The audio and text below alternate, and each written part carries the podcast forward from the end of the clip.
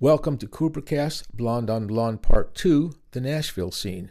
This is your host, Al's web confrere, John Sachs. In this episode, Al talks about how the sessions worked and how he wrote the songs from Dylan to the Nashville Cats. Were the studio guys, were they impressed that they were doing a Dylan album or was it just another album to them? Just another album to them because they were the the top players in Nashville. So they played with the top people in Nashville.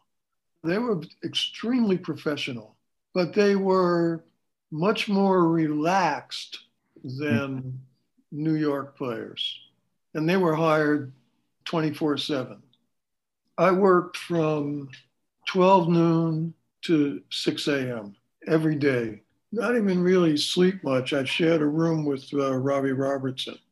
So we would we would come back at six in the morning and laugh for at least a half hour before we slept. Just, you know, funny stuff that happened that day.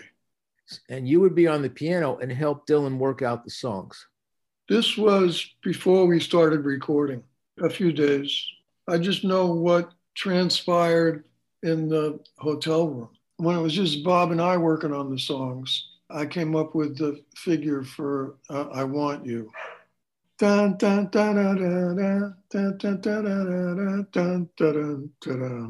So, so that was there, and I, I taught that to them when they were learning the song. The guys had to learn the song. I would usually do that. I was the only one who knew the songs. The band would show up at 12 noon, and they would leave Bob alone in the studio and he would be working on a song that he wanted to record. And he would he would work a minimum of till three o'clock and sometimes till six o'clock.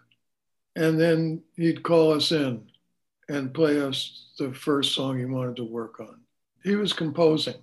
Sometimes i would go in and play for him and also bring myself up to date on if there were any changes in the song musically. Well, this happens to everybody, yeah. but they don't have the luxury that Dylan had of 24 7. But things change. And the words changed. Oh, yeah.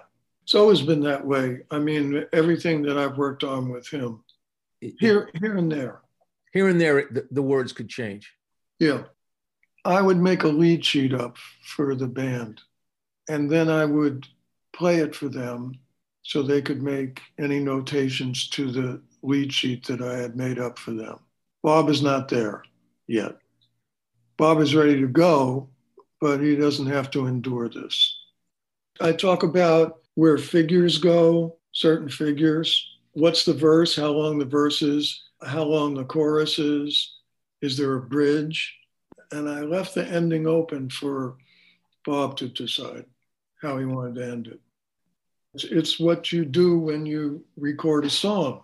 It's a map, it's a diagram, and there are certain peculiarities that in doing these lead sheets that are accepted in you know studios all over the world like uh, at the end of a chorus if the chorus repeats again there's a, a way of doing that without writing it all out again and so everybody that was there knew the shorthand, so wasn't a problem. Once everybody understood the lead sheet, then we would start playing sort of seriously. And when I felt that it was time to bring Bob in, I would bring Bob in. And then it would change because he might not like this or he might not like that, or he would want to hear this or he would want to hear that. And w- once he was comfortable, I think then we would actually start recording. You jump right in and perform it with him singing. Yeah, well, we, we have to learn it with him actually doing it. It didn't get taken until it was, till everybody knew what they were going to play and Bob had approved it.